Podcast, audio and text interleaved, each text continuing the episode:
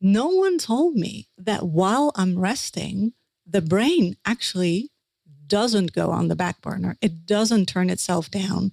It is not resting at all. That is when you get the most work done. It's almost like the minute you rest, you don't even have to fall asleep for this. You could just, you know, sit back and look out of the window or close your eyes for a second.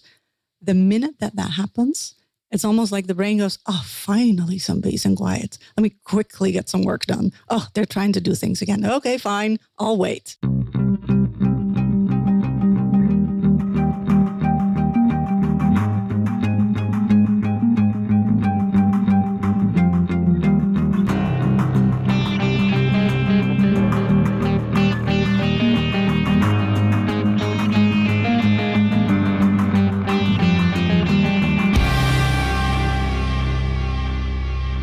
Want to set the context for the conversation.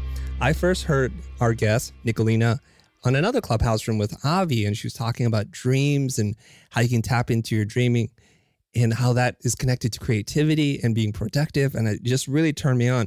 But the thing that she was talking about was when we're listening to other people and interpreting their dreams, it's very important for us to not to insert our own interpretation of what those objects and symbols mean. And I was just thinking, that's exactly what you're supposed to do when you're listening to people. Just forget about dreaming for a second. Forget about interpretation and any kind of woo woo thing that you might be thinking about right now, but just how do you have better interpersonal communication skills? How do you listen to your clients? Don't make assumptions about what you're hearing or seeing. This is really important.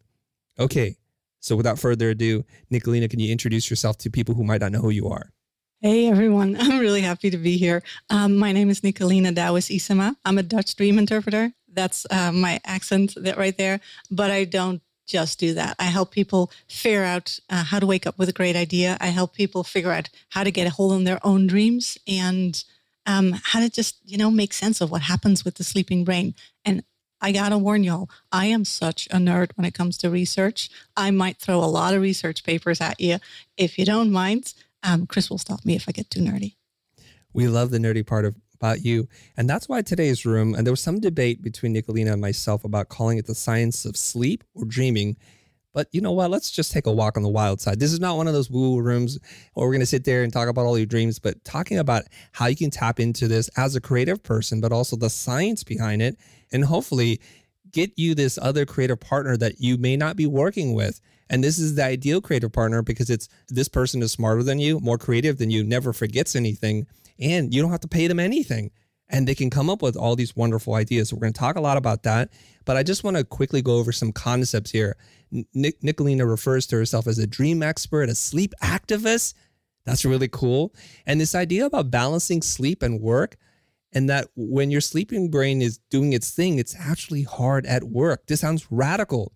This sounds like that that that fantasy that I had when I was in junior high that when I was too lazy to study for my tests or write the paper, that I was like, oh, I just wish there was this thing where I could be sleeping and telekinetically the paper would write itself. I didn't understand then that there is something such as that, not quite the way I'm describing it, but it's just she's she's got this powerful idea that when we're sleeping and we wake up rested, the sleep itself is is a productive state of mind, this unconscious intelligence that we're going to tap into. Now, with that, I'm going to turn this over to you to kick off the conversation. Help us understand and get our context and bearings as to what we're talking about here at Nicoline. This is my favorite topic, Chris. Like a hundred percent. Because it sounds like science fiction, right? If we could only get some work done while we sleep, we could have the best of both worlds. And I see everybody, and including myself in the in the past, struggling with balancing. You know you gotta get get enough sleep, but you also want to get your work done. And you know that it's bad for you and that you get cranky in the morning if you don't get enough sleep get forgetful. You can't take in new information anymore. It's not really good for the body. It's been linked to obesity, like sleep. Now that's fun. But we also need to be productive in the day. And no one told me in school that you can do both, that your brain is actually hardwired to do both. Now, I loved your example of writing a paper because when it comes to the physical writing of it, obviously you got to do that while awake. There is no typing in the sleep, not for me anyway. But it's not just the writing of it it's the thinking what you're gonna write And that process doesn't just happen when you sit behind the computer. We all know that. It happens when you're in the shower or when you're on a run, and then all of a sudden you have an idea and you think, wait, wait, wait, I should add that. And you do tons of research. But the combining of that research, the connecting the dots, and maybe coming up with a new angle, that is the real work in the writing. And amazingly, our brains don't stop doing that when we fall asleep. In fact, it's completely the other way around. We think of, well, I say we, a lot of people when I was younger taught me that you rest your body to be productive the next day. So you got to rest or you got to sleep to have rested neurons in the morning so that you can do shit. Okay. But no one told me that while I'm resting, the brain actually doesn't go on the back burner. It doesn't turn itself down. It is not resting at all. That is when you get the most work done. It's almost like the minute you rest, you don't even have to fall asleep for this. You could just, you know, sit back and look out of the window or close your eyes for a second. The minute that that happens, it's almost like the brain goes, oh, finally some peace and quiet. Let me quickly get some work done. Oh, they're trying to do things again. Okay, fine. I'll wait. This is what our brain does. And it's probably more than this, but this is what we know the brain does. It's making new connections and it's connecting information that you already have and not just the information you know you have, but also things you saw out of the corner of your eyes, whatever you saw in the past, whatever you're feeling about what you saw in the past. Maybe you don't like something, but you forgot about it. Everything gets super integrative connected, way more than you can do when you're focused. I'm always thinking about a to do list. Like if I make a to do list or a pro and con list about something, or if I make a plan about something, I'm only going to put down the things that I think to put down because you're not going to put down the unknown factors because you don't know them. But when you go into that resting state, and sleep is the best part of it, that's where your brain starts evaluating other possibilities. It starts also to connect dots that you might not connect in the day, factor in things that you might not even have thought of. Why? Because of two things. Um, stop me whenever I need to explain something, okay? But there's two things that I find so fascinating. Um, one of them is neurotransmitter shift, um, in the sense that in the day we got to be focused. We got to do things. We got to be logical. We got to not drive our car into trees. These are really important things. So you know your neurotransmitters have to be able to make your brain think linear.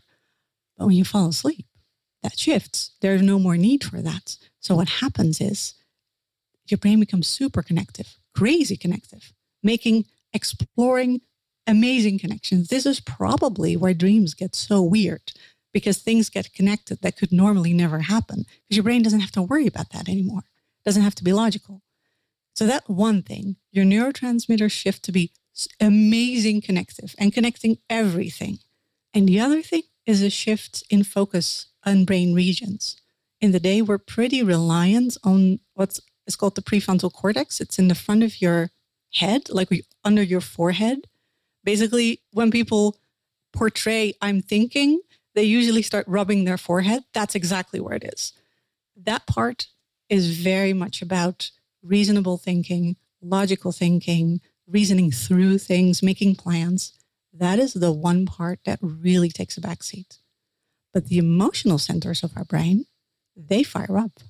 So that is another shift that happens. It's more focused towards connectivity, but also more focused to emotional thinking without the inhibitions of preconceived notions, of logic, of, oh, that could never happen, or, oh, we don't have the budget for that.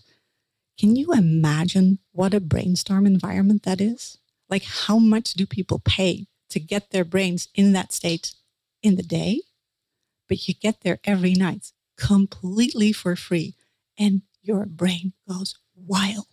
Now, I'm here to tell you how to get the benefits of that process. I'd like to jump in here. A common question I get a lot from creative people is Have you ever been stuck? Have you ever just not been able to come up with an idea? And the answer that I gave to them prior to understanding any of this stuff is um, I don't think you're going to like my answer. And my answer is usually something like, No, I've not ever been stuck where I haven't been able to come up with an idea It's because I've learned how to tap into my unconscious or dreaming brain. And the way I used to explain it, I'd love to explain it the way I've said it to other people and to love to get you in on this, uh, Nicoline, to, so that you can tell me, no, Chris, this is wrong, or yes, this is right. And here's the science behind it. Okay. Because at the top of the, of the room here, we're talking about unlocking your creative potential.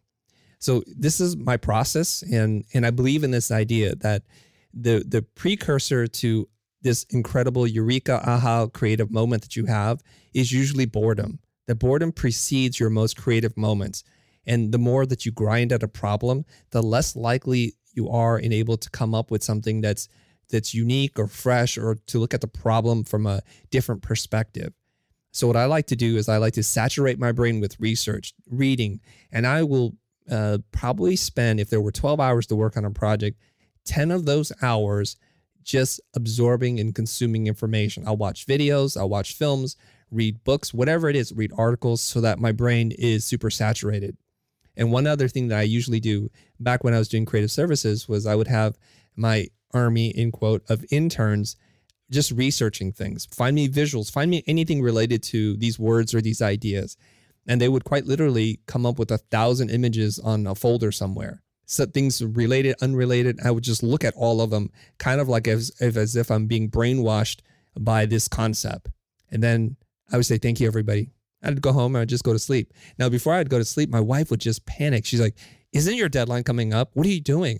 I'm like, honey, I just hold up my hand gently, like, you know, speak to the hand kind of thing. Honey, just give me a second. This is my process. I'm just going to figure it out. And she's stressed out. She's looking at me like, how could this be? What are you doing? because the way that her brain works is I'm going to sit here, I'm going to grind through this thing until I'm done because I cannot sleep peacefully. I'm like, no, no, it's fine. I slip into bed and I go to sleep. And without fail, not always on the first night, but within one or two nights, the answer will appear as a gift from from some other part of the universe. I wake up in the morning fully refreshed. And in those moments and when my eyes are like I'm just drifting between my active learning brain and my archival brain is usually where the good stuff comes out. Or perhaps I've dreamt about the solution, and it's one of the reasons why I have a notepad right next to my bed. And I will do the act of like, oh, it's four in the morning. I have the idea. I will write it down because I know it will disappear. And sometimes I'm a little disappointed. I wake up, I'm like, oh, okay, we didn't, we don't have the idea, huh? As I brush my teeth, I'm in the shower. I'm like, I wonder why I didn't come up with the idea in the shower it's when it happens or when i go for a walk or when i go for a long drive it's usually in those states where i don't have to think about anything when when i'm like in this autonomic kind of just state that's usually where it comes and that's usually where the, my best ideas come from. I'm going to pause there and turn it back over to you nicoline. This is perfect. Like you've given me okay there's four points of research that i want to touch upon because i love everything you're saying. This has become my process as well. I used to think I was lazy for wanting to sleep and that I was procrastinating for wanting to do it at the last minute.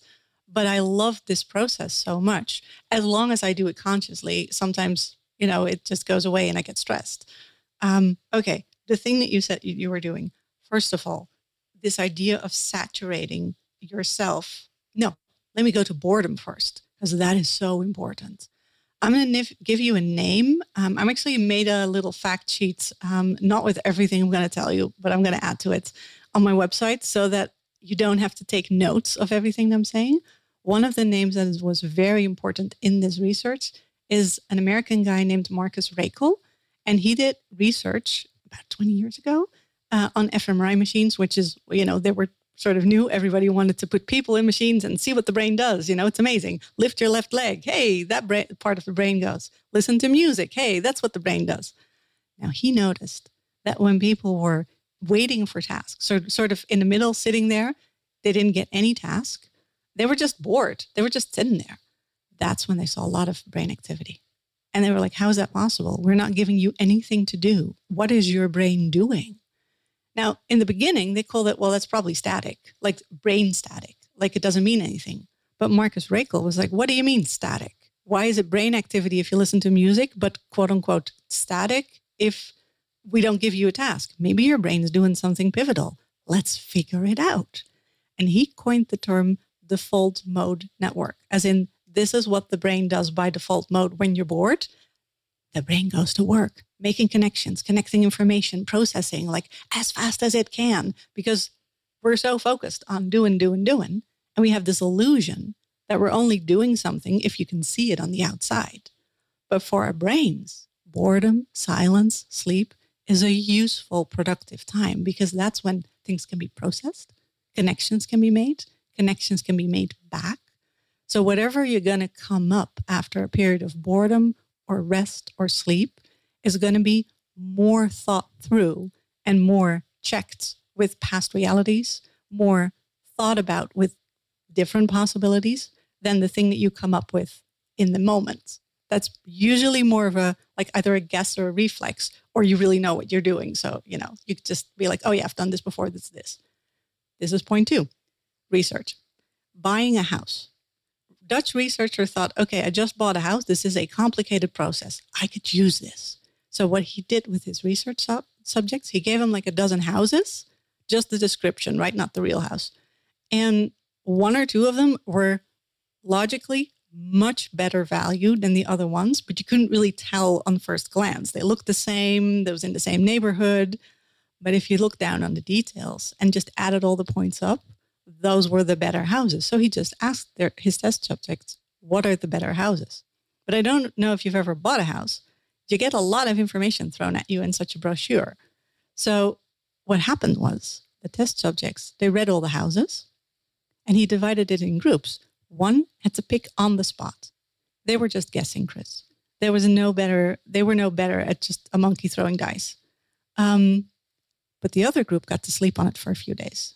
Now, they didn't get the information in that time. They had no chance of reviewing it. But then they were asked which is the better house. And they picked the right one every single time. Why? Because your brain had time to process all the information that you didn't even know you had. That was my second point. This is why it's so important, like you said, to saturate yourself with information and then just let your brain do its thing. When I prepare for a moment like this, or when I prepare for a presentation, I always make sure that I'm done with the preparation and then have at least one night to sleep on it. Because I'm going to wake up with an idea of, oh, I want to say that too. Or, oh, maybe this is a better example. And I'm going to write it down real quick before it goes away. You got to give yourself that time. I know that there's people who love being like quick decision makers, be like, oh, I, I can do four hours sleep and I'm so in the moment and I make decisions, decisions, decisions. They're going to be decisions, but are they going to be balanced decisions? Are they going to be thought through? I often wonder what happens. I don't know of a research who, like a researcher who has, you know, put that side by side apart from the housing decision. But I do think that if you take that process into consideration, and like you said, your archival brain, you know a lot of stuff. Why not use that and make sure that you come up with a better idea than you can come up with an on the spot? Now, that's part two. You said it usually takes you a few nights. That's been researched as well. There's a woman at Harvard. Her name is Deirdre Barrett. I love her work. And she has every time that she's a psychology teacher and every time that she has a class as a professor, she makes them sleep on problems. She just says, keep a dream diary, pick a problem. It could be, do I break up with my boyfriend or how do I study for my exams? I do not care. As long as you little care about the problem, at least a little bit, math equations work, but not as well, then sleep on it for a few nights and tell me if you had a dream about it. Tell me if you had a dream that maybe is not literally about it, but that gave you a good idea about it and it usually takes them two or three nights. So that seems to be a human average. I notice it as well in my work. People come to me and they say, okay, I have a problem. Help me fix it. Help me sleep on this because I want to both solve it and also sleep. But also, people know how smart they are in their sleep once they've heard me talk. They know that they don't want to just solve it with a pro and con list, but really get their emotional intelligence involved and get all of their knowledge, all, all of their ideas that they picked up anywhere in their life involved. They want to make a decision that really, as we say in Dutch, cuts wood. It takes them usually two or three nights to come up with an amazing solution. And then we talk through the dreams that they've had. Not everyone is adept at picking apart those dreams and, you know, doing a little deep dive, but I'm going to give you some tips for that because it's not that hard. But most people get there. I have not had any client who couldn't get at least some idea to move forward with it. Because what you're going to do is you're going to do some out of the box thinking. Now, the fourth point that I wanted to address is I love all of this research and I get really excited about it. But I have noticed that when people get excited about it and they know a bit about dreams, then there's a flip side where it's suddenly this magic thing that can solve all of your problems. And if you just listen to your dreams, then you should do everything they say. And I do want to caution against that because that's maybe expecting too much from our unconscious intelligence. Like we're smart, we're crazy smart in our sleep, but we're still us with our own, you know, ideas about the world. And if I get an idea in the day, in the shower, for example, I look at it, I have a spark, but I don't have the finished product yet, right? I still have to work with it. I still have to investigate it and play with it a little bit. Same goes with ideas you get in your sleep. Most people, some people get fully fledged end products, but most people get the hint of an idea and then they have to work at it. If I may, I want to give you a tiny example of that. Is that okay for you? Yes, please. And then I have a, a question to ask you afterwards. Fantastic. Um, now, this came from Barrett's research. He wrote a book about it. It's called The Committee of Sleep. Like she had this metaphor of there's a committee at work when you're asleep, right? Just solving your problems. And her example is from an engineer at DuPont. Uh, DuPont makes Lycra, but they also make uh, Kevlar for bulletproof vests. And in the Gulf War, they were asked to amp up their production by as much as they could. So they just, what they did is they just made their machines go faster. Now, I don't know if you know this, I didn't, but in producing Kevlar, that machine has a lot of water running through it. I don't know why, that's just how it's made. And the machine kept jamming and it kept picking it apart and trying to figure it out. And, you know, they, they just didn't know what was happening. So two days in with all the engineers on it, losing millions of dollars every day, and, you know, all the poor soldiers not being able to get their bulletproof vests, they were kind of desperate. But one of the engineers had a dream, and he was one of those people who does pay attention.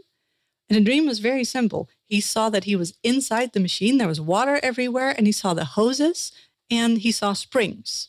Now, that makes no sense to a, a, normal human, but he quickly wrote down water, hoses, springs inside the machine. That was an idea. But then he thought about it and he was like, wait a minute, the hoses that we pump that water through are rubber.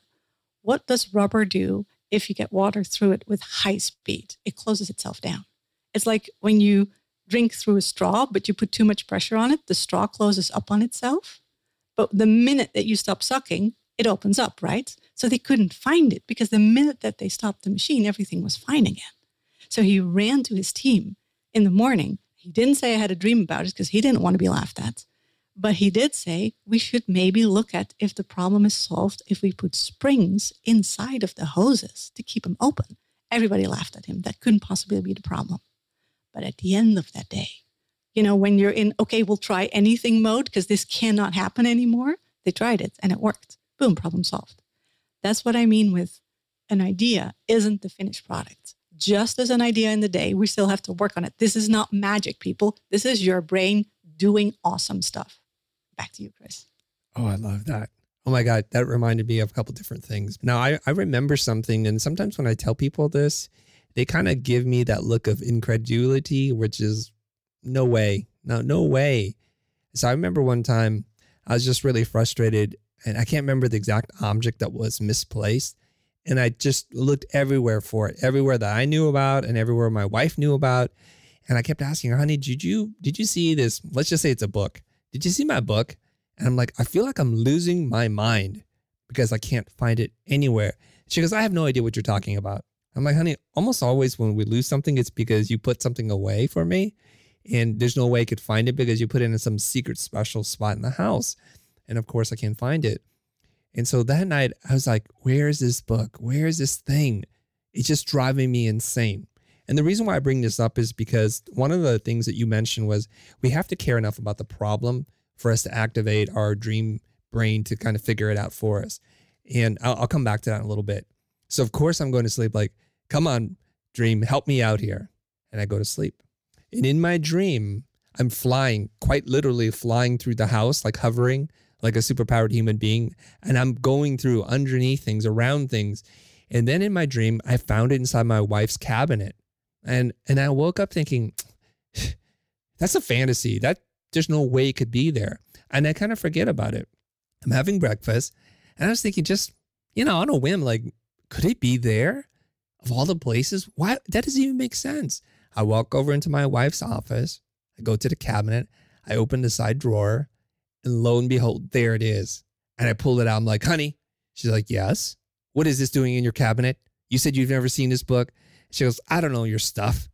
It's like whatever. So it was like you can actually use your your subconscious brain to solve very practical problems, not just creative problems, just like because it knows and sees everything. For some reason, it just thought like I've looked everywhere. This is probably the place where I think my wife and may may I put it, but maybe I even witnessed her putting it there in my conscious brain at one point, and it, it was able to unlock that. And so I think that's really cool. Okay, put that story aside. Here's the thing if you're a creative person and you have a nine to five, you work for someone, it's almost expected on you that you can just turn on the creativity like the faucet, just creativity on tap. You just turn it and there it is and you turn it off. Anybody who's creative is like, that's not how it works. And we think the answer to all of our problems is just grind on it. There's the whole hustle grind culture where we wear this, um, just this kind of workaholic mentality where we work 16, 17 hour days as a badge of honor. And we brag about it in creative circles. Like I remember seeing creative people who you really look up to on stage talking about obsessing over minutia detail and, and how they're just sitting there like until their eyes bleed. And that's where the magic happens. And so in our culture, the creative culture, we tend not to think that sleep is important or even necessary. And so how how does a person who has a job like that with certain expectations put upon us that some part of the day we're like, you know what? I need to take a nap. I need to go home early today. I know we have this great big pitch where we're going to work on, and I haven't cracked a problem, but I, have to do this for my creativity. How do we have that conversation? And then how do we make sure that if we're going to take time off work, that we actually have the results that, that you're talking about, Nicoline? You just sent me a goal for this year. I'm going to start um, going into companies and kicking bosses' asses because this is just the stupidest thing you can do with your time. I mean, yeah, you can do that. Absolutely. And you know what's going to happen at the end of that grind, grind, grind? Your brain's going to be so sleep drunk that that default mode network is going to kick in all by itself. You can't help it. And that's when the magic happens. You know, you could have done that 14 hours ago. It's just people don't know about it. That's my problem, Chris. We don't get taught this oh, in school. that. Sleep drunk. That's a new term. I'm writing that down. So you're saying we work ourselves to exhaustion that sleep is going to happen regardless. Yep, REM sleep's going to kick in. You can't help it. You know how when you're driving and you're really, really tired and suddenly you're just almost zoning out and you can't focus anymore? That's it. That's what happens. That is that default mode network that's like, okay, I'm done with you now. I'm going to do what I need to be doing to stay sane. And yeah, that happens. But I don't know why you would tire yourself out and wait for it, where you could just take a nap and do it right now. That makes no sense to me. But I do hear you. I mean, we do live in a culture, and this is where my activism comes in. We live in a culture where we sleep when we're dead, and where, you know, it's sort of a badge of honor, like you say, and dedication that you go home last and are there the earliest. Like that would make that would amp up your productivity. Anyone measuring productivity will tell you it does not. Um, I'm going to quote you some research again. I can't help myself, Chris. Um, here's the thing. One research, this is again, proud of my country, Dutch um, sleep researchers, and um, really fun people, by the way. I love these people. Um, they just thought, okay, we're going to measure it. We're just going to measure it. We're going to do home measurements with a lot of people, like thousands of people, so that we have a good baseline. We're going to make them log in, tell us, and we got to believe them somehow, how much sleep they had that night and make them do a little test where they just have to click yes or no on a button with questions, right? On the computer. Easy to do from home. Now, obviously, the people who were sleep deprived were much, much slower at this. It's a very simple test. You can guess that, but guess what happened when they had coffee? They felt better. They felt active. They were clicking and then had to go back and correct their answer and had to go back and correct their answer because coffee makes you fast, but not smarter you're going to be as stupid as a sleep drunk person, just quicker about it. So those were the slowest people. But we don't think about that. We're just loading ourselves up on caffeine and keep going, going, going. And here's the thing Australian research put truck drivers on a course where they just have to, you know, navigate their truck around and measure how well they're doing. Get a good night's sleep, you're doing great.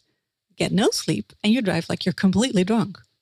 But we get in the car like that every single day. Now, if you would show up to work and if your employees would show up to work and your whole team comes in completely drunk, you're going to fire them all.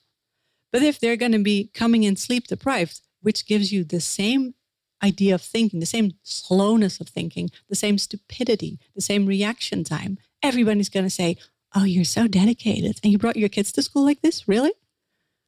Apart from the negative side effects, which most people start to hear about these days, I want to talk about the positive effects of having a night's sleep on it. It's not stupid that Google has sleep pods in the office, and more and more people are doing it because there is very few brainstorm sessions that can match up with the ideas that we're getting from a nap. And this effect is so fast. This year, uh, French research came out done in Paris where they just thought, you know, how there's these old stories where Salvador Dali um, had a heavy object in his hand, like a key, and he would try to doze off.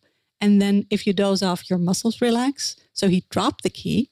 And that means he'd woke, w- wake up again and immediately write down what idea he had or start working on it. They thought, let's measure it. So what they did was gave people a simple puzzle. It was math. And math is hard for most people. And they did let them do it over and over again. It was different numbers, but the same math. But see, there was a hidden shortcut. Every single time, the second answer was also the final answer. People didn't know about it, of course. They let them doze off for 20 minutes with a heavy object in their hands to wake themselves up the minute they were falling asleep, like getting that um, state right between sleep, like sleep onset, right between sleep and, and waking up. Just that. And then they let them do the puzzle again. And guess what? After a few times of doing it, they didn't dream about it. They didn't know nothing about it. Sure enough, they found a shortcut. And the control group, who didn't get to sleep, found no shortcut. It's like that kind of connectivity. And it was as short as 15 seconds of dozing off that already gave that effect. Can you imagine if we would do that at work? You don't have to work yourself to death. That would be so smart. Oh my God. That story had some twists and turns in it because I wasn't sure where the story was going. I thought that the where you were leading us on this story was that that actual that power napping is actually counterproductive. But actually there's um there's many stories of some of the the most creative, productive people doing this very exercise when, um, and maybe for different reasons. I think Thomas Edison is one of the famous ones who slept with a heavy ball in his hand at his desk because he just abhorred sleep. Different thing. And he would drop the ball, of course, because your muscle relaxed, and he would write down all his ideas, and it was the source for many of his ideas but I so I thought you were going to say that's that's horrible that that's bad because you're pushing yourself beyond the brink trying to stay up longer and getting that sleep drunk state.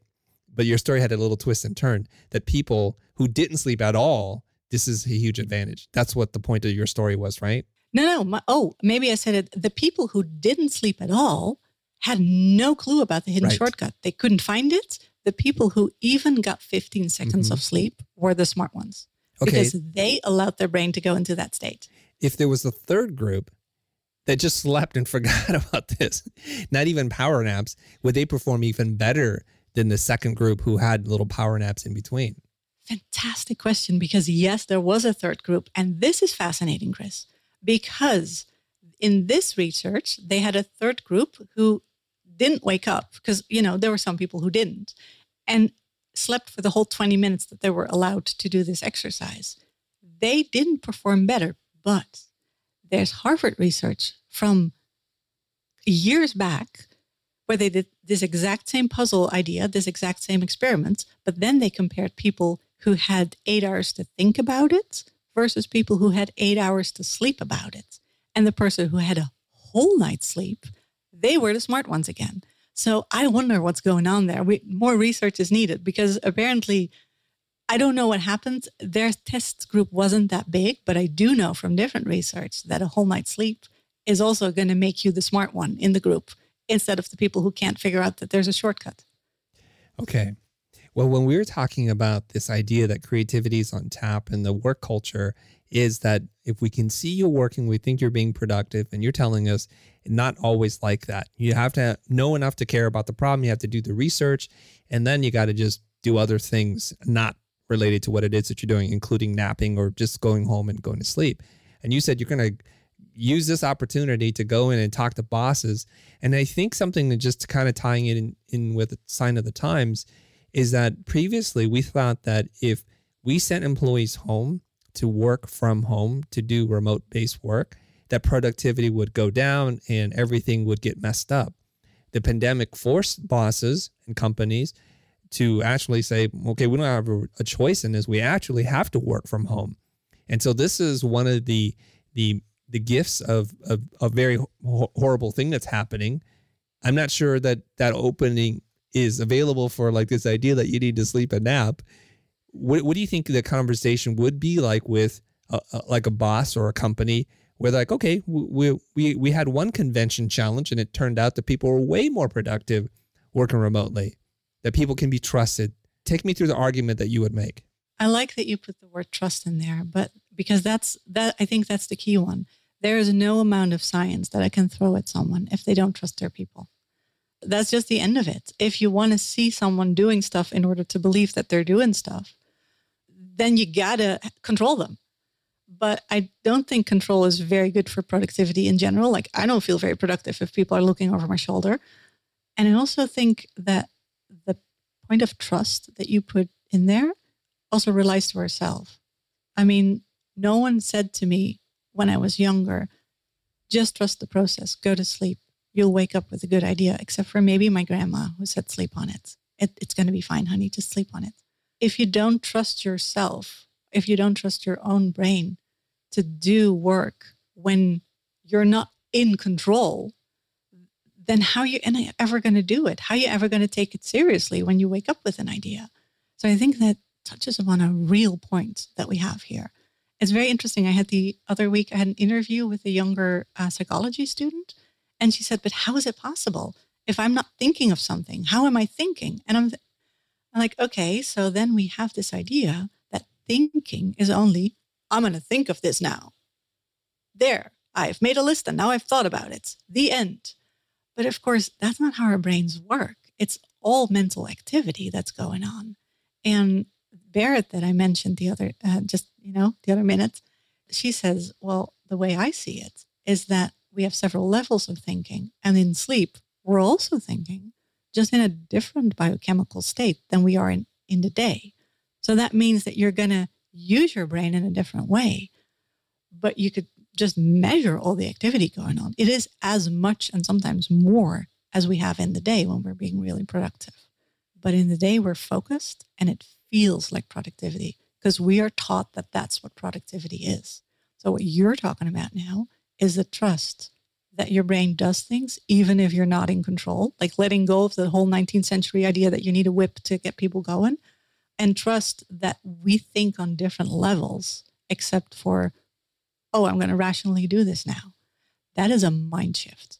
I'm going to fight it. I'm going to go for it, Chris, because I think in the connection of all that unconscious intelligence that we have, all that subconscious thinking that's going on all the time, and the production that we can do when we're focused on actually executing something.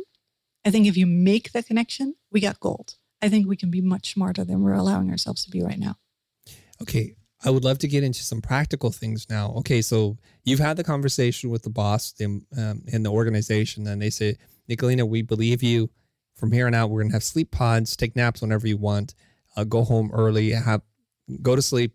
Figure out the problem because we're doing highly creative, challenging work, and, and you need to do this. Okay. Now, what can a person who's in this position, now given this trust and this responsibility, how can they make the most out of their sleep time and how can they activate this brain of theirs that's so powerful? Gotcha. Okay, here we go. Here we go. I'm buckled in. You I'm ready already, to go. You already said at least care about it a little bit. Like I said, in our sleep, especially, we're very emotionally driven. So if you're in a relationship crisis, there's no way you can steer your mind to go thinking about work that you don't care about in the day. So you got to at least be committed somehow. You also said saturate yourself in whatever you want to think on. That's a fantastic kickstart for your brain, not just because it gives you information, which you're going to need to do some processing, but also because it gets you in that vibe. A lot of people write things down and put it by their nightstand, like a question that they want to ask yourself. Or, like you said, you really think about, okay, brain, let's do this. It's simple things like that. But if I don't say, okay, I'm going to clean the house now, there's no way this house is going to get cleaned. That little kickstart really helps. So set yourself up for success. Like get the information, make sure that you think about it right before bed. The second thing, extremely important, let yourself sleep. Now, this is harder than it sounds because most people have a life where they have to wake up with an alarm clock. And I'll tell you why that's so important. REM sleep, which is the most creative um, sleep time, is not equally divided over the night. Usually we start we have sort of sleep cycles that keep going on every, every 90 minutes. And we, then we're very close to waking up and a new one starts again. And every sleep cycle, you have more REM sleep versus deep sleep. So you start with a lot of deep sleep and almost no REM sleep. And then it shifts. And at the end of your sleep, if you wake up with no alarm clock, a lot of people have almost only REM sleep, especially if you've woken up and turn around and just sleep a little bit more then your brain, because your body's completely rested, everything's rested, can go wild with being creative. That is the part that we usually cut off when we set an alarm clock and not wake up just by ourselves. So if you say, okay, I'm going to sleep one hour shorter than I really wanted to, you're not cutting off one hour of REM sleep like, I don't know, seven, like 10% or something. You're going to cut out 50%. Like you're going to cut out the most productive process. So sleeping in literally can make you smarter. And it's literally when you do work. This is something no one told me, but the minute I learned it, I did not feel lazy anymore, Chris. It changed my entire life because I was like, oh no, I'm sleeping. This is me doing work. Everybody shut up. I don't care what you think about me. So that's the second part. Very important. Allow yourself time. Who are you telling you to shut up? I'm just curious. Oh, everyone in the world who ever called me lazy for wanting to sleep in because I wake up with great ideas and they don't. So they can just suck it. Um, here's the thing the third part is how to capture your great ideas. And of course, they're not all going to be gold. I'm still me, you know, I'm not suddenly a fantastic, enlightened person just because I sleep, but it's going to be the best version of me. Um, I write down things in the morning. It could be I'm thinking about a blog and I want, I just have wake up with a few sentences and I'm like, oh, that's brilliant. Got to write that down real quick. If I don't, it just fleets away. I mean, I have a terrible memory, Chris. If I go to the grocery store, I can't even remember what I was going to buy if I don't write it down. I have to write things down. But the second thing is, and that is a large part of when I work with people, like the guy from DuPont who was trying to fix the Kevlar machine, a lot of these ideas come visually emotionally charged, but not very concrete. They're not put in nice words that we can work with. I love w- waking up with a whole sentence in my head, but that's not always how it works. Sometimes it's a metaphor, sometimes it's completely visualized, but you really don't get the visuals. That's when the unpacking of the dream starts. Because just because on face value it seems like nonsense, like dreaming of hoses, springs, that doesn't mean anything to me. But the minute you start unpacking it, there could be that wait a minute moment. So if we have time, I'd love to talk a little bit about that process of unpacking. Because otherwise, if you're like, ah, that's just a weird dream, you might be turning down something really great. Time for a quick break, but we'll be right back. When you need mealtime inspiration, it's worth shopping Kroger, where you'll find over 30,000 mouthwatering choices that excite your inner foodie. And no matter what tasty choice you make, you'll enjoy our everyday low prices, plus extra ways to save, like digital coupons worth over $600 each week. You can also save up to $1 off per gallon at the pump with fuel points. More savings and more inspiring flavors make shopping Kroger worth it every time. Kroger, fresh for everyone. Fuel restrictions apply. Another day is here, and you're ready for it. What to wear? Check. Breakfast, lunch, and dinner? Check. Planning for what's next and how to save for it? That's where Bank of America can help. For your financial to-dos, Bank of America has experts ready to help get you closer to your goals. Get started at one of our local financial centers or 24-7 in our mobile banking app. Find a location near you at bankofamerica.com slash talk to us. What would you like the power to do? Mobile banking requires downloading the app and is only available for select devices. Message and data rates may apply. Bank of America and a member FDIC. Welcome back to our conversation. I do want to say something in case you have a partner, somebody you live with, uh, even even children. I think you have to have some rules and boundaries because my wife and I talk about this. That sometimes when I wake up, I'm thinking I'm just lying still in bed, and she'll want to have a conversation with me because she'll wake up I'm like, "Oh, you're awake," and I'll just like wave at her like I'm actually processing something. It's very important for me not to lose this moment. So she's now learned to look at me and like, oh, he's really thinking. And and this is important. If you want to squeeze from this this wonderful mana of, of your subconscious, you have to just wait. You have to give it time. And I think what you're going to talk about next is how you start to process what you've dreamt about to see what what you can learn from your dream. And so I, I'd love to shift into that. Yeah, oh, I like that though that you point that out. It is that moment of some people just even with their body stay in the same position that they wake up in and just really even if there's no memory of nothing, just do a little mental check like how am I feeling? What's living inside of me? It's taking those 5 minutes to do that. That if you don't, well, how are you ever ever going to do it? Well, maybe later in the shower when you again have those 5 minutes.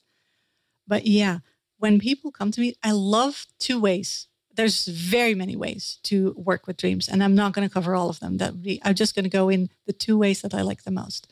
For myself what i usually do is either i write down and after a week or after two or three days i read it back over because then i have a little distance especially if i have several things and i see a, a common theme popping up. Like the other day I, I was in a fight with my husband and the common theme in dreams about completely different people but about relationships was you know what? There's another side to that story. That man might be suffering in that fictional scenario with that fictional relationship that, now that I think about it, is really like my scenario. Two, it took me two or three dreams, Chris, and I was like, you know what? I can be mad at him, but honestly, I'm the asshole here. I gotta apologize. It was not nice to see myself from that different perspective, but it was very helpful. So write it down in a series and then see if there's a common theme. It's like the freest way to do it because you don't have to do anything except for write down some words or, you know, talk to your phone. I don't care. The second thing that I have trained everyone who knows me in because I love talking about my own dreams and I want to get help with this process. I like talking about it with people. And I'll tell you why. Because, like we're doing here, talking forces you to put thoughts and feelings into words. And especially if someone's a good listener, um, like you are, so you'd be great at this process. You know that a person isn't going to be like, oh, I've had that, and then start talking about themselves, or oh, you know what Jung said, and then start about what Jung thought when when a dream when you dream of a horse, what that would mean, because that's not about you. You want someone who's going to help you verbalize what lives inside of you, because words are really great for a rational brain. Sometimes I'm like, words are the bridge between all of that subconscious ideas and how to explain it to yourself, if that makes sense. I think it would help if I give an example here. You've heard me talk about the horse. I could do that one or I could do a different one. Up do, to you. Do the horse. I love the Let's horse. do the horse. Yes. and the horse, the horse is nice and short. Okay. This was in, in a workshop. I do lots of workshops. And there was a young girl. I don't know. I don't even remember her name. Um, it was like a big uh, thing. And we did a, like a, a whole dream thing and like what we're talking about now. And she said, "Is it okay if I if I give a dream that we can use as an example?" Hell yeah. So we set some boundaries about you know I'm not gonna if I, if it gets too personal I'm not gonna go into it. And she was like, "No, this is fantastic." And she allowed me to use this dream as an example. So she dreamt of a horse, and she told the group she dreamt of a horse that was just standing there. And first the skin fell off, like the hair and the skin, and then you saw the blood and the muscles, and then the blood and the muscles fell off, and you saw the skeleton and in the middle, there was this beating red heart. And the whole group was like, ew. And she was like, no, no, no, no. It was beautiful. That's step one. You got to find someone who's not going to go immediately, oh, that would be horrible for me. So therefore it's horrible for you. No, no, no. Listen to a person. She was like, no, no, it was beautiful. We talked about it for about 15 minutes and she kept using words like shedding skin, like falling off. And whenever she talked about it, she had this wonderful look on her face. That's thing two. Look at the emotions of people that they have. For her, this was a beautiful experience. Fantastic. I'll roll with it. Thing number three, I ask tons of questions like, what are other people? How did you interact? It's like, just like if it's a real situation, you want to figure out what happens, you're just going to ask questions. And if there's information, those questions are going to prompt it. If there's not, they're just going to be like, I don't know. Okay, fine. You know, I'm just helping here. By this time, no one knows what this is about, not even me. And that is crucial. That takes guts because we are so trained to want a solution quickly that even as a listener, you got to be trained to not try and think, oh, I know what this is about. You got to be really disciplined. And that seems to be the hardest part in this society to not want the solution fast. But what we're trying to do is get all of your subconscious intelligence out to the forefront. We don't want to put ideas on top of it, right? Another question that I want to give you that is so helpful. And I asked her, and I got this from Carl Jung. I did not make this up. If you were to explain a horse to me like I've never seen it before, what would you say? Now, note that I didn't ask, what does a horse mean to you? Because that's a really rational question, and people are going to give you a dictionary example. I just tried to trick her brain and very casually asked, what would you say? Just imagine I've never seen it before. What does it do? What is it? What is it for? And she said, I'll never forget this. She said, Oh, a horse. That is the most beautiful, majestic creature. And I noticed she didn't say animal. And then I know nothing except for the words that she said. And what is magical about this process, if you're a good listener and if you've paid attention, maybe even written down the words that someone said, all you have to do is recite them back to them. So I said, Hey, I'm hearing you saying that a beautiful, majestic creature shed it, skin after skin, until nothing was left but the heart. If I say that, what does that make you think of? They doing the interpretation, not you, right? And she got so emotional and happy. She said, That's it. I don't know what is it. So I said, Do you want to share it? You don't have to. She said, Yeah, I do. This is what I'm struggling with right now. I am trying to find myself. I'm doing like workshop, even this one, workshop after workshop, just trying to figure out who I am and what I want with my life. But I'm trying way too hard.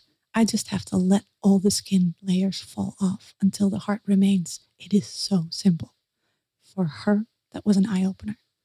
And she almost got there. She was trying to tell herself something, Chris. This is a process that I love. I'm just gonna let that breathe for a minute. That was that was so cool that you were able to do that for her with her. And because she's trying to have that inner dialogue. And it's through this creating space for someone to tell you something. And this is something that's very difficult, especially for people that are creative, I think, is we want to project meaning and assign things to people or or things that we hear and see all the time. It's because I think culturally we're taught that if we can quickly identify a problem, we're the smart one. We deserve the credit. We deserve the respect. But the reason why, and when you shared the story last time with Avi, it really hit me because this is what I try to teach people to do when they're having a conversation with a prospective client. The client comes to you with a problem and they're not even aware of their problem. They're kind of, they know they have a problem and they try to articulate it to you just to kind of like this whole horse shedding its flesh and blood to reveal something but we quickly say, "Oh, this is what this is about. Let's let's go and solve that problem right now." We're so quick to give people advice. We're so quick to jump on solutions because we're it's just uh, we're raised to think this way. We're socialized to want to solve problems really quickly. And I was like, what a wonderful unlock. If we can understand this in the dream state, perhaps it'll help us also with our interpersonal communication skills, especially when money's on the line. That in this moment, you gave this person a gift that they're probably going to remember for the rest of their life. And that connection that you made with that person is way stronger than someone who's like, oh, horses, that's gross. Uh, that's, you know, and they start projecting all this kind of meaning onto it. Wow. Can you imagine what would have happened, Chris, if she went online to one of those dream dictionaries and looked up, oh, horse means this. Okay, the end tells you nothing. So you're you saying those things are not very helpful? Maybe for the person who wrote them. okay. Ouch. All right. Shots fired. I hear you. Okay. Here's the thing I love what you say because that is the process. Like I'm not here to make myself look smart. I usually feel very stupid in the middle of the process, but but I treasure that. I want that because I want to get to the smartness that's inside of you. I want to get you there. If she'd come to me with, okay, how do I find myself? I wouldn't have known what to say and I would have gone, given her some, you know, advice that would have helped for me, but that might not have helped for her. But this dream told her exactly what to do. She knew intuitively what to do. She thought about this. She'd worked through this. She had her entire life's worth of information. That's what I want to tap into. Okay, I just want to highlight what you just said there that you were okay not knowing where this was going to go. You were just surrendering and letting go of control of being able to predict the outcome. And there could be this chance that you go somewhere and it doesn't mean anything or you can't figure it out. But I love that. And I have to ask you this question What is it about you, your training, your background, your upbringing that says to you that as a professional, it's okay for you not to know the outcome? Because I have a lot of friends who suffer with this or through this where they, they, they get on a live stream. They need to know how it's going to go. They talk to a client. They need to know the script, the framework. They need to know the outcome every single time. Tell, tell me about what's going on in your, your magical brain. It's not magical at all. That's the one thing. I don't believe I'm nothing special. Now, what I have to say is special. I fight for that. But me as a person doesn't really matter if I say it or someone else. It's just no one else is doing it. So here I am. So I trained as a coach. And even though the training that I chose was based on doing as little as possible and facilitating your client rather than advising them what to do, people had a hard time with me. Even my trainers were like, I don't get it. You seem to just go blind and do things and there's no there's no framework and then you hit the spot. But how did you find it? I'm like i don't know. I just create space for it. And i think that that was i mean i love my training but that was lacking in a sense that you don't know the power of creating space for another person if you're if you have the guts to really listen not to yourself but to the other person. I think that is way more powerful than we give it credit for. It's actually the same as listening to yourself in your sleep or whatever and not reasoning it away. Here's the thing because of time, I won't give you another lengthy example, but I often encounter with clients that if we're halfway through the dream, or even if they know what it's about, their rational brain kicks in again and they come up with, oh, maybe I should stand up for myself better, or maybe I should, like things that you've read somewhere. But that is so much easier to go to than the thing that's really trying to whisper inside of you. Now, I told you there's there's tons of ways of working with dreams. Not everyone does what I do, and I'm a little bit of a rebel in that way in the field because I'm pretty radical about it. Because I think people are crazy smart, and I just want to tap into that so hard. Maybe that's why I am so fierce about it because I don't feel like I could be smarter than the person who knows themselves their entire lives and who's thought about this issue that they want to solve. So when I work with a client about a work problem, I usually talk, I introduce it, like get the thing going. And then they sleep on it a few nights. And then they say, I had these crazy dreams that don't seem to be related at all. And then we talk about them. And in the end, they're like, wow, that makes so much sense. I don't know how I didn't see it before. Well, because I got there, I could facilitate it, but it was them making the connections, not me. Does that make sense? Yes. I, you know, I, what you're saying resonates so much with me in that when I'm working with a client, whether I'm coaching someone, I, I believe they understand the problem way better than I could ever learn in my entire lifetime, and that they have the answer within them. And I think just tying these two worlds together, the business world, sales, and also dream interpretation, how you said you need to just write it down and look for themes. I mean, just guys just think about this. If we're not talking about dreaming, just talk about just think through think through this through the lens of a client. So tell me what your problem is. So you write it down and you look for themes and you allow them to talk it over because they were they're going to translate thoughts and feelings into words, you, your your words. The, the words are the bridge between the subconscious dream or mind with rational thoughts. And then for you not to project meaning and interpret this more than what it is, you just keep asking more questions. What does this mean to you? How else might you describe this problem? What's what's driving this right now? And then you get all this good stuff with the assumption that the person understands their business and their customers way better than you could ever hope to learn. That's just about respecting the intelligent human who's in front of you. And I hate to say this, so many people in my space, they do not feel and think this way. They think I'm the professional. I have the answers. You're hiring me as the consultant. And they almost go through this just as a formality. I'm going to ask you a few questions, but I'm not actually listening to you. I'm just going to tell you what I want to tell you, anyways. Back over to you. How fun would it be if you were to ask your clients what they dreamt after speaking with you? Like to get like that extra layer of information and being able to peel more out of it because it's a fantastic feedback loop. If they're not happy, is going to show up. They might think they're happy, but if there's something nagging at them, like I said, emotional sensors fired up to 100. So if something's bothering you, oh, it's going to come up.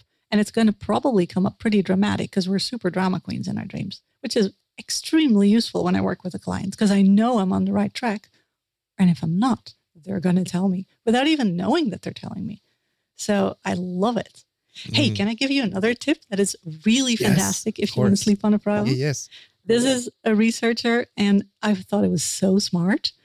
What she tried to do, she she worried about. Okay, you you you know you're crazy smart if you heard me talk for an hour in your sleep, but here's a problem. You also know that dreams are emotionally steered and facilitated. So how do you make sure that you use all that smartness on exactly the problem that you want to be working on, especially when there's this really intense movie that you just saw or something else? Now, what this researcher did and was so smart, she had their test subjects. She presented a problem to them, just a 10 minute video. In this case, it was how do I get volunteers motivated? It's not easy to solve, right? It's not one on one, it's two. But while presenting it, she had a lovely scent in the room, just a nice air freshener. And she gave that same scent with the people to put in their bedrooms and then sleep on it. Because what happens is now they've tied subconsciously that one scent to that one presentation. So the idea was if you put that in the bedroom and they don't smell it all day, right? Just in one presentation, you put it in the bedroom, maybe it would trigger your brain and sort of nudge it in the right direction. And sure enough, when they did like the standard creativity test, like how many solutions can you find in two minutes in the morning? You log on to the system, go. The people who had the scent association were 50% better at finding out of the box solutions. And they were better at identifying the best solution. Isn't that smart? So, what I do now, if I work on something and I really actually don't want to work on it or I don't like it, I put my work scent next to next to my computer and then I put it away until I fall asleep and put it next to my bed. And it can be very subtle. It doesn't matter. Like scent is a really subtle thing. And it really tricks my brain into keep working on it when I sleep. Just like an extra mind hack. I love that research. I'm gonna have to try that. I love that. Okay, I have a question for you, but before I ask the question, I, I know that we're about a little over an hour into our conversation there's a story and then there's a question for you. The story is this I'm not sure if it's the Radiolab podcast that I heard about this, but there's a gentleman. His name is Robert Louis Stevenson. If you don't recognize the name, it's totally okay. And he was coming up in a time in which writers were paid money to write short stories.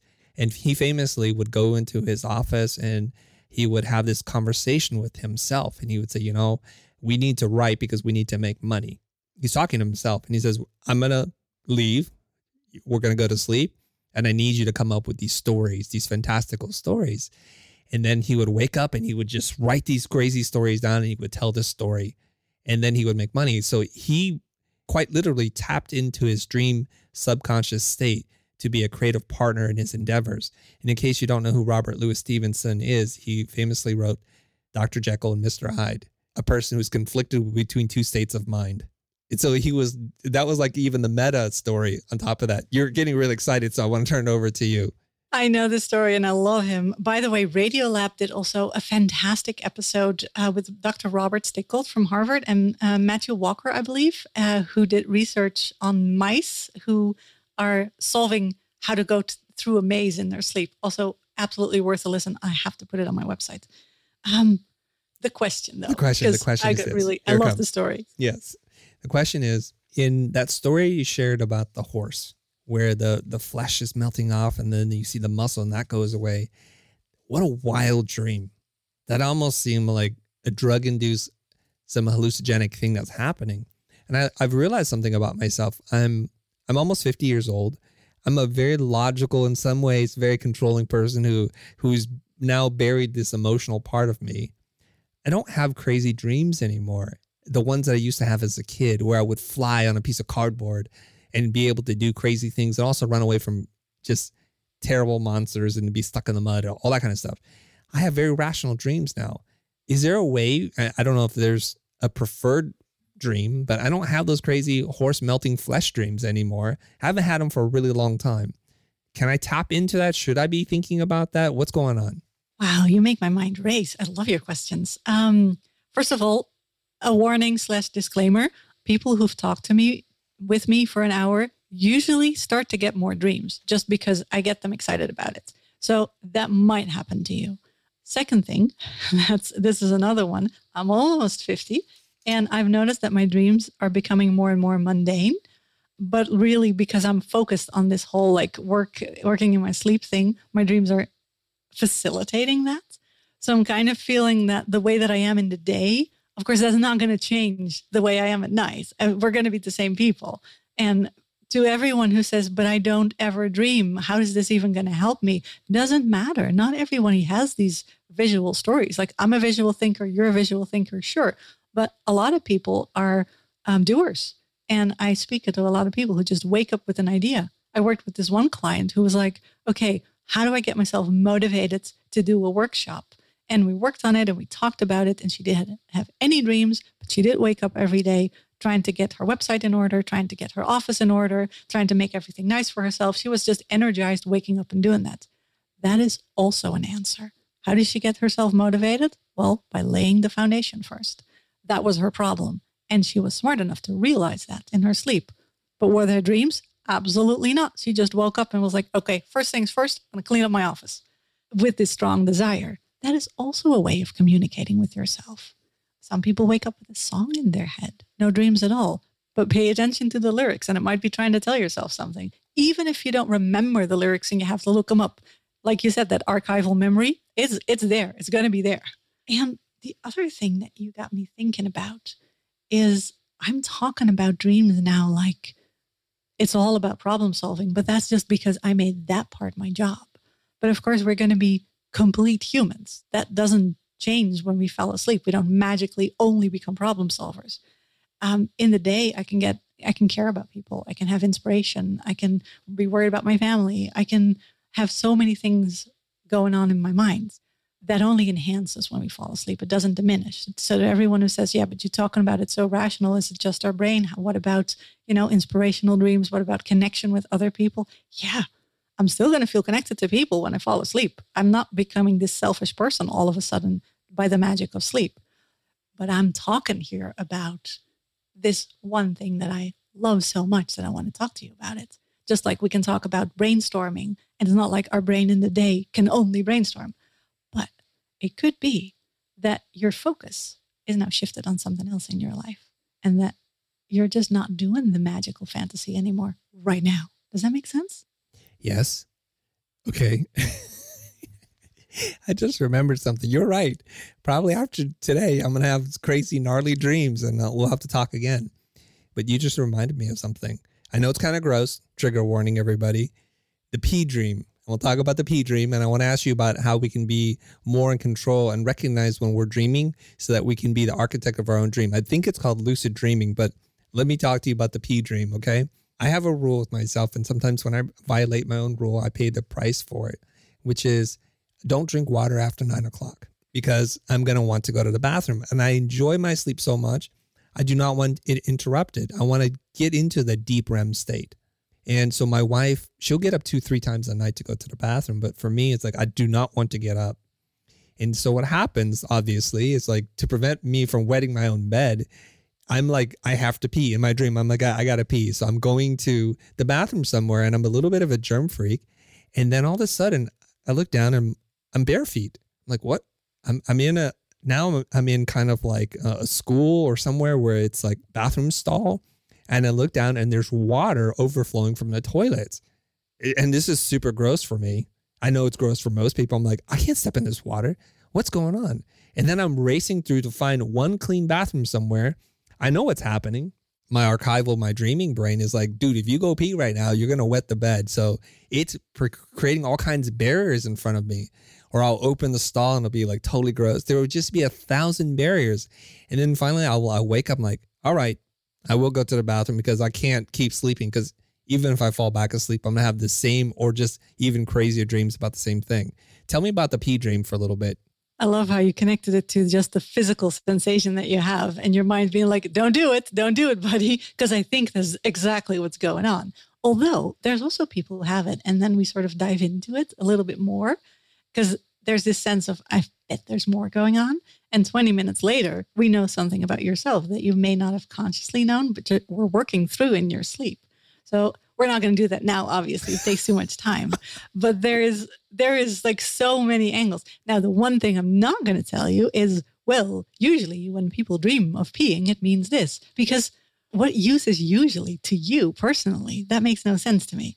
So um, i love that you tied it back. I have it with the i'm walking barefoot dream. That's only and ever when i've kicked my blankets off and my feet are out of the um out of the, and my feet are just cold so that shows up in my dream, you know?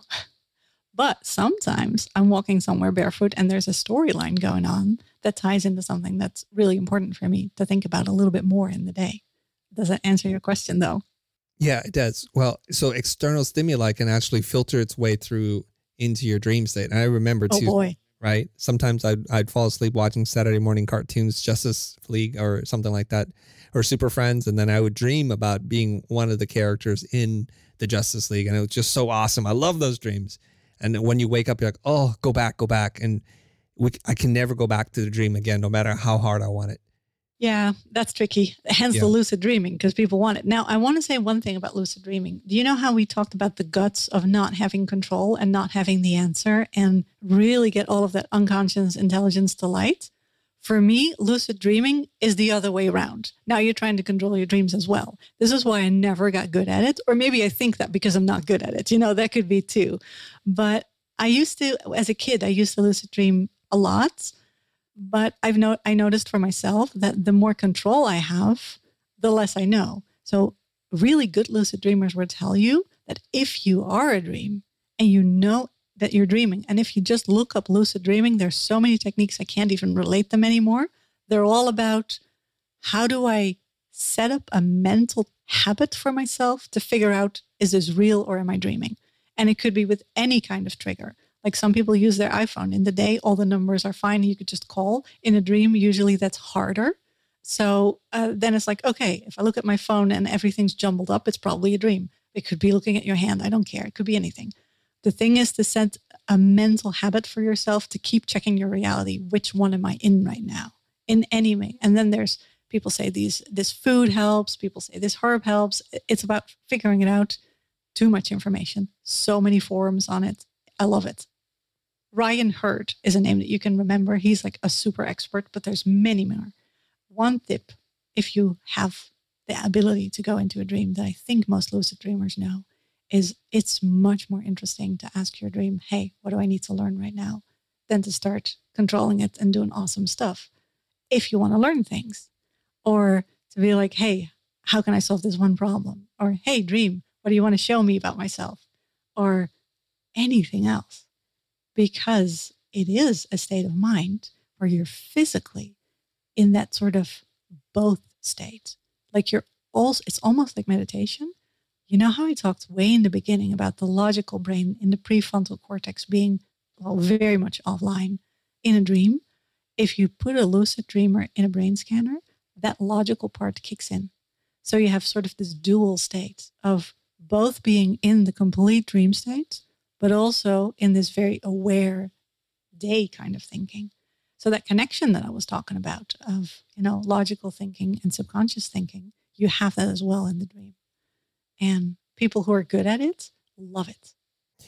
Okay, you just gave me a little clue here because oftentimes in my dreams, I can't remember things that I should already know, combinations to a lock or a path back home. Something is like, what's wrong with me? Like, why can't I remember this? That's the, the trigger then. That's my totem inside the dream if we're referring to Inception. That's a totem that tells me I'm dreaming. And so now theoretically, then I could say, okay, do whatever it is you want because you're in a dream state. You can't get hurt and explore things. Be as creative as you want to be. Maybe I can get back to that state. Yep, 100%. And it might happen in the next week now that we talked about it. I do not, it was, we're setting you up for success here right now. I like this. Well, I was excited before talking to you about dreams and using my subconscious brain to do all kinds of things for me with me. And now I'm even more excited. But does it make sense for us to maybe field a few questions before we wrap up here?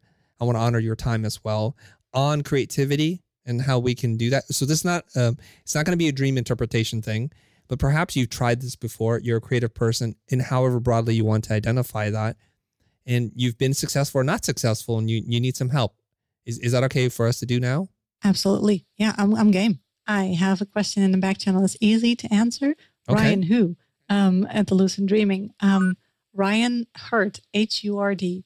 Um, now, if you Google lucid dreaming, there's many more people. So um, he just has a really cool website about it. Um, there's another name that I can give you, also a top notch one. He's been on Clubhouse with me for a, a few times. Robert Waggoner, um, W A G O N N E R, I believe. And um, he's like sort of lucid dream god. He has some online courses as well. Uh, he's written some books. I really appreciate his work and his research. Okay, I'm going to bring up Jacob here. Jacob has a question. I could have easily asked the question, but since we have this opportunity to have an interactive conversation, Jacob, welcome to the stage. Uh, go ahead and just ask your question to Nicoline, and we'll we'll see if we can get it answered. Yeah, hey Chris. Um, so my biggest question was, if you nap during the day, uh, is it a bad thing to set a time limit? And will this affect how much you're able to dream through a problem? Love this question. You are a smart man to ask this, and I'll tell you why. Because hormones, you got to fall asleep, and there's a complete shift in hormones to be able to do that. But that complete shift usually doesn't happen if you're nap, just because you know you're in your day rhythm and your hormones are not ready for sleep. So what happens is usually when you nap, you go straight into REM sleep. You don't even go do the whole deep sleep thing. You don't make that entire body transition that we usually do right before sleep. You just take a nap. So that means that even a short nap can give you this benefit. I'm also going to be honest with you here, Jacob. I love this research and I choose to believe all of this because I love napping so much. And it's usually when I'm stuck on something, I take a nap, I feel better, I feel rested, and probably wake up with an idea on how to proceed. Does that answer your question, though? Yeah, I think so. Thank you very much. Thank you, Jacob. All right, well done. So next up, I'm going to move you down, Jacob, and then next up is Courtney. Courtney has a question. What do you do when you feel yourself about to wake up but don't want to? I don't know. I never had that. I do know that lucid dreamers have all kinds of tricks to stay in that dream because the minute that you're like, I know that I'm dreaming, this is a dream and I'm dreaming, it's so exciting that you wake yourself up. Yes but I've never tried any of them. I've had that problem. Okay, so we'll have to figure it out. Yeah, this is a Googleable question, though. Mm-hmm, a lot of people true. who are smarter than me have figured this out. Thanks for asking it. Yeah, so while I scan through some other questions, I want to ask you this question just to make sure. Was there something else that you wanted to talk about that you had uh, in your mind or in your heart that that for whatever reason hasn't come up, and maybe you can talk about that? Oh, um, you gave a lot of space. So I've I've talked about tons of things. I got a question about recurring dreams in the back channel. Ooh. What about them? Uh, that is an interesting one because I get that a lot. Here's the thing. I see personally two ways of that happening. First of all, you you're processing. You had something, an event, it can, and it could be as simple as a movie or something happening to you that you want to process through, and that means it's going to keep coming up. And people with PTSD know this more than anyone because that's when it just keeps coming up, usually as a nightmare, and it just won't go away. That is your brain trying to process. And usually, most therapies that work with PTSD and dreams are focused on facilitating the process so you know you can get through it. So that's one way of recurring dreams. You're just trying to work through something. And the other way that I see it happening with people is you're really trying to tell yourself something. Like this one guy had a dream where he was in a box and every time like it could be a crate or it could be something but he was like boxed in literally and trying to fight his way out so much that he would like slash around and his wife was like you sleep on the couch. This is no good. But after working with one of my colleagues he figured out that that recurring dream was portraying a feeling that he had at work all the time which was being so boxed in that he couldn't figure a way out and he just couldn't be himself anymore. He couldn't literally couldn't stand up straight. For him, the solution was to find a different job because he was really trying to tell himself, you can say, okay, but the money is good as, lo- as much as you want during the day, but you're going to get real with yourself at night. And maybe there's something that A lot of people have, I'm back in school and I have to do my exams again dream. And usually that's also coming up in a period where something about that dream is triggered by something that happened during the day. And I usually tip here this is a pro tip. You find what it is by looking at the details. Okay, exams, pivotal time in most of our lives. So if you have that dream, sure, you're going to think back, it's probably something that was stressful because for who exams weren't stressful, I don't know. But what was it? Did you lose your pencil or any of your utilities and you couldn't write? You knew everything, but you had no way of, of making it happen? Or were you running around trying to find uh, where you needed to go and you didn't know where to go? Or were you late, constantly late, unprepared? I know a journalist who keeps having this dream and she says, Every time I have it, I dream that I'm unprepared because a deadline is moved up and I didn't know about it. So stressful. But when I have that dream, I look at my deadlines and I tell myself, Is there one that I'm going to miss if I keep up this pace? Do I need to move a deadline? Nine out of 10 times, I'm trying to tell myself, Look closely, you're going to run into trouble. I love recurring dreams because of that. Mm. Okay. I have one more question coming in from Sherry Lee Francis, who sent this via the back channel. I'm going to ask it to you first, but then as we're winding down here and wrapping up, I would love for you to tell a story about one of your dreams and what it meant and what you did about it. And then I'm going to tell like a horrible story about the same situation. So I want to give you some time. I want to prime you about a, whatever dream you feel comfortable sharing with us, what it meant and what you did about it. And I'm going to do the same. So stick around for that. But here's the question from Sherry Lee Francis. After listening today, what steps can we do tonight before we go to bed to see or practice for results? I love that. That's very actionable. I like it. I really like it. Okay. Um, this is the step that everyone on the internet tells you, but that's just because it works, right? Okay. You put some pen and paper next to your bed. You write down what you want to dream about because then it's going to be the last thing you thought about, right? And then you just drift off to sleep. If your brain starts imagining things about it, let it. That's you priming yourself. But just, you know, let if you start thinking about other things, let your brain do its thing. Trust the process. And then in the morning, before doing anything else, before going on your phone, before talking to someone, like you said, Chris, no one talked to you. Just write down. I like pen and paper, but I don't care if it's your phone. Just don't get distracted. Write down whatever lives inside of you. I don't care if it's a dream. I don't care if it's a song. I don't care if it's a thinking back to a movie you once saw. Doesn't matter. Write it down, sort of like the the morning pages creativity thing. Stream of consciousness. Write down whatever is there. It doesn't matter, because what you're doing now, whatever lives inside of you, the memory of that you're putting into words. I always sometimes see it as little post-it notes of a really long brainstorm meeting that I had. First, you got to catch it, so you write it down, and then you're going to go have coffee, brush your teeth. I don't care. Do whatever. Later, when you feel calm and rested, you're like, okay, I'm ready. That's when you read over it. Only then is when you decide if there's anything good there, not before. Why? Because if you start judging it before, you're going to stop your stream of consciousness and you cut off the process before you're even done. So put it away. You can put it away for days. I don't care. And then you go back to it. Does that make sense? Yes. I think that sums it up really well. I love that. So eh, we might not think of it as a dream, but there's some kind of memory, something happened, just record that down. I think that's the first step, right? Mm-hmm. Okay.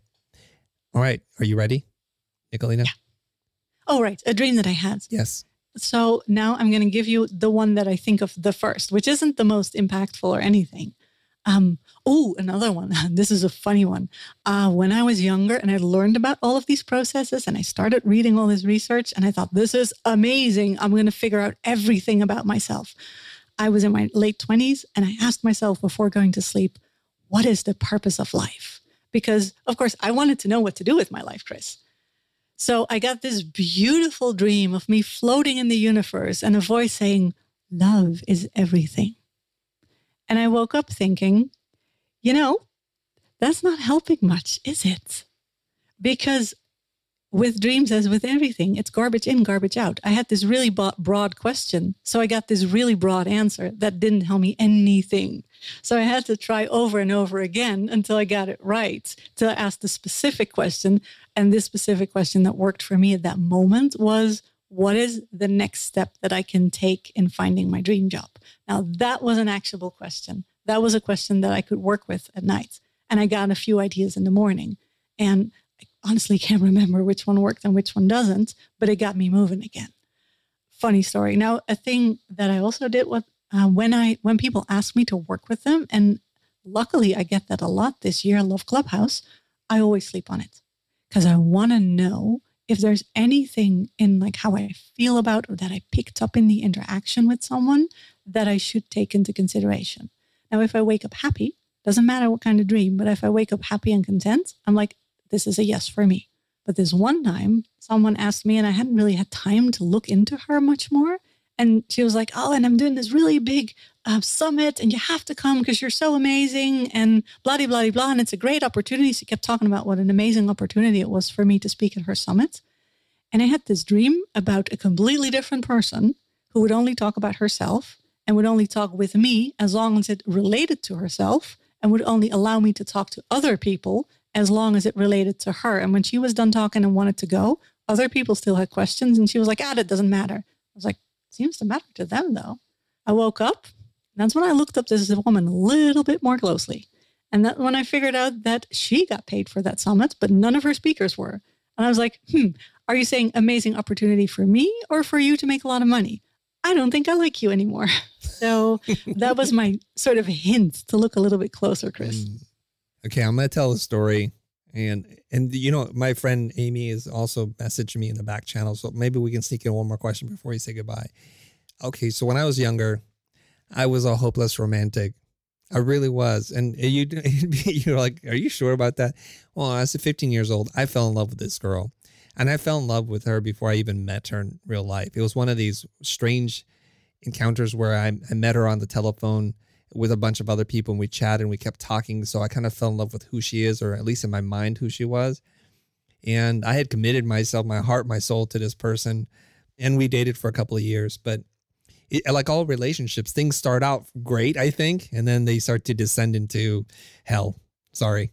That that honeymoon phase lasted for a brief period of time, and then we went into this really weird place where, um, because I think I was emotionally less mature than she was, even though we were the same age, I I was just like just really needy in this relationship, and I think she felt that about me, and I started to suspect, like I don't know if she's like seeing other guys, and when we were actually dating in like real life, we met each other it was always like funny little things that would happen, phrases, and just different things that would just, my jealous heart was like, oh, you know, why would you treat me this way? I was like hurting inside. And I, I remember oftentimes when I would think about their, our interactions together, my stomach would get into knots and I would feel really tightly wound up.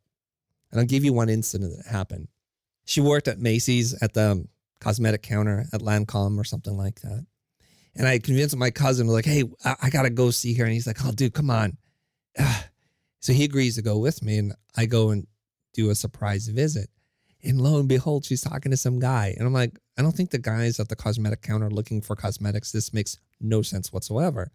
I confronted her about it. She dismissed it, whatever. And so after having experienced this for a while, I was tortured in my dreams, just horribly tortured. Like the relationship so bad. And every time I would bring up something to her in real life about like, hey, are you dating somebody else? There's something going on here. She's like, are you jealous? What's wrong with you? In my dream, kind of like what you would see in a a crime detective movie, I had these crazy flashbacks when it was like a scene would open up and another scene would open up. I'm like, what is going on? And all of a sudden in my dream, I could connect the dots and the evidence was actually really overwhelming. In my conscious brain, I wanted the relationship to work so badly that I was just ignoring all the signs. Every little thing was so obvious to me in the dream. And then finally I asked her, like, you know, I had this dream about you last night and this and this happened. And just, it's kind of inexplicable. Are, are you seeing other people? And she kept denying it. But that's one of those things where your archival brain can put together things that obviously my conscious brain was very concerned about. And it turns out she was cheating on me. We eventually broke up, thank God.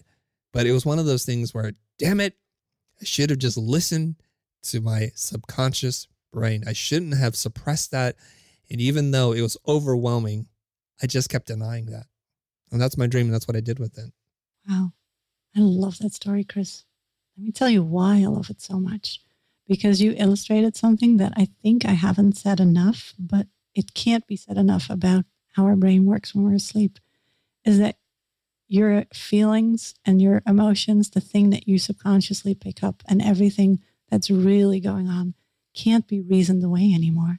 And I love your story really illustrates like you can want the relationship so much in the day, but that I want this to work, which is kind of a rational way of looking at it, that's turned off. And your emotions and your feelings, this is where they shine.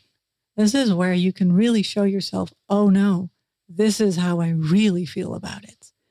And I got to be honest with you, for me working with clients, Dream are a fantastic tool to figure out, okay, but how are you really feeling about it?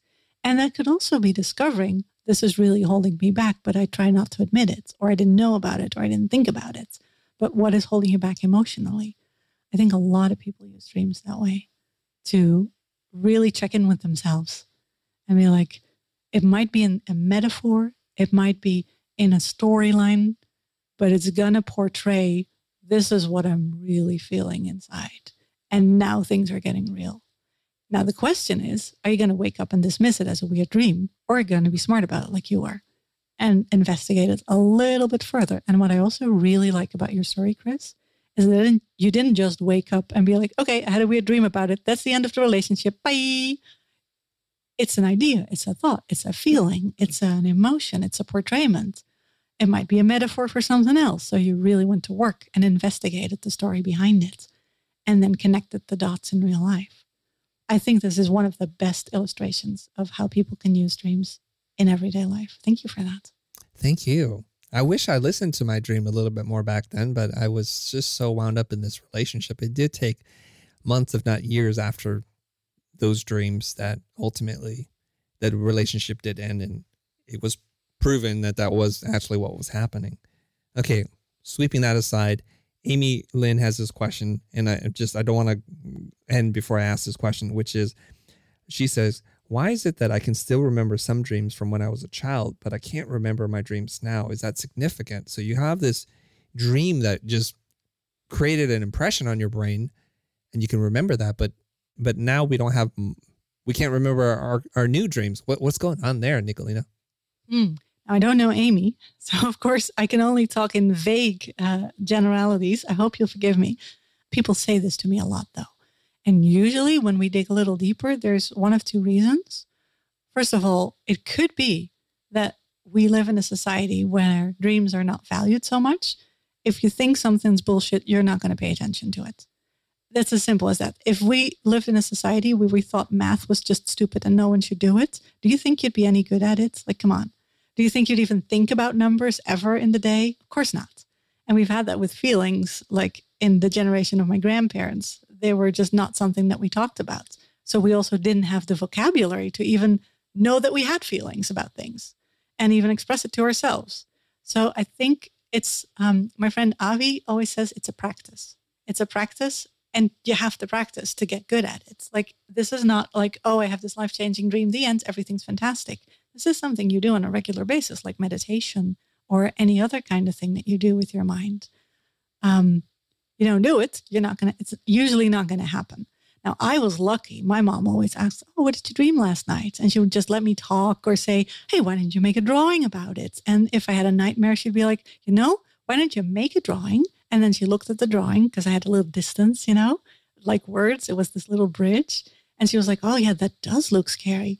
What would help? Could you maybe draw something that would make it better? uh, like, could you maybe draw the dog next to you or something? I was like, oh, yeah, that's a great idea. I feel immediately better.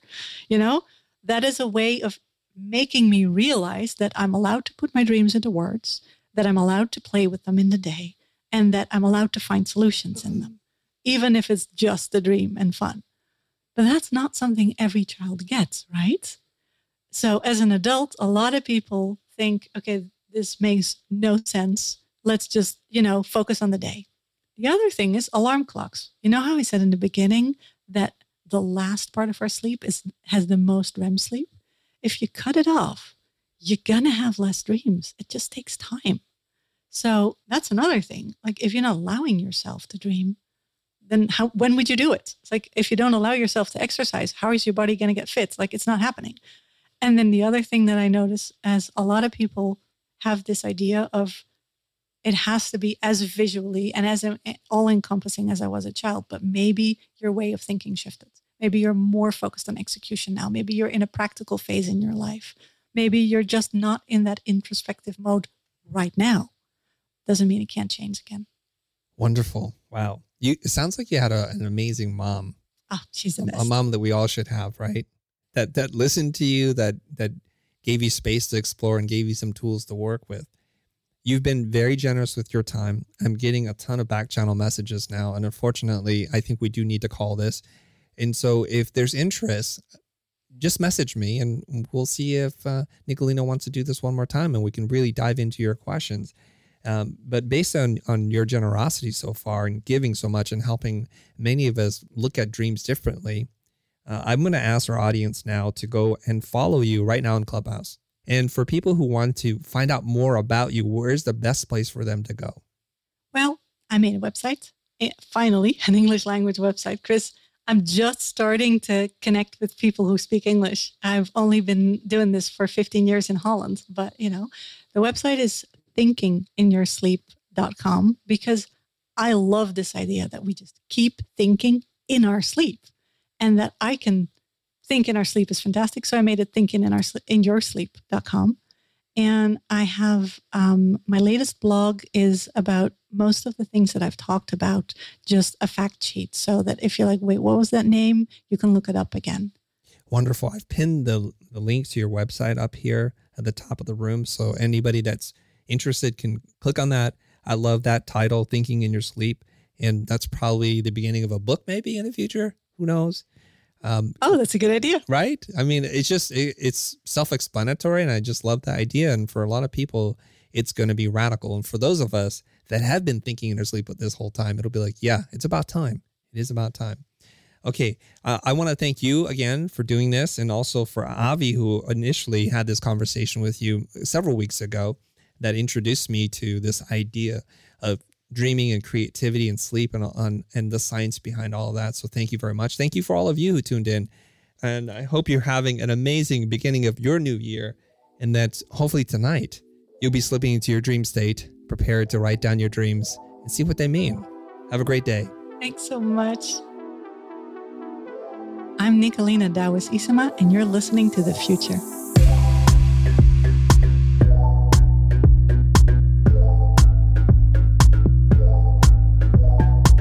Thanks for joining us this time. If you haven't already, subscribe to our show on your favorite podcasting app and get a new, insightful episode from us every week. The Futur Podcast is hosted by Chris Do and produced by me, Greg Gunn. Thank you to Anthony Barrow for editing and mixing this episode, and thank you to Adam Sanborn for our intro music. If you enjoyed this episode, then do us a favor by rating and reviewing our show on Apple Podcasts. It'll help us grow the show and make future episodes that much better. Have a question for Chris or me? Head over to thefutur.com slash heychris and ask away. We read every submission and we just might answer yours in a later episode. If you'd like to support the show and invest in yourself while you're at it, visit thefutur.com. You'll find video courses, digital products, and a bunch of helpful resources about design and creative business.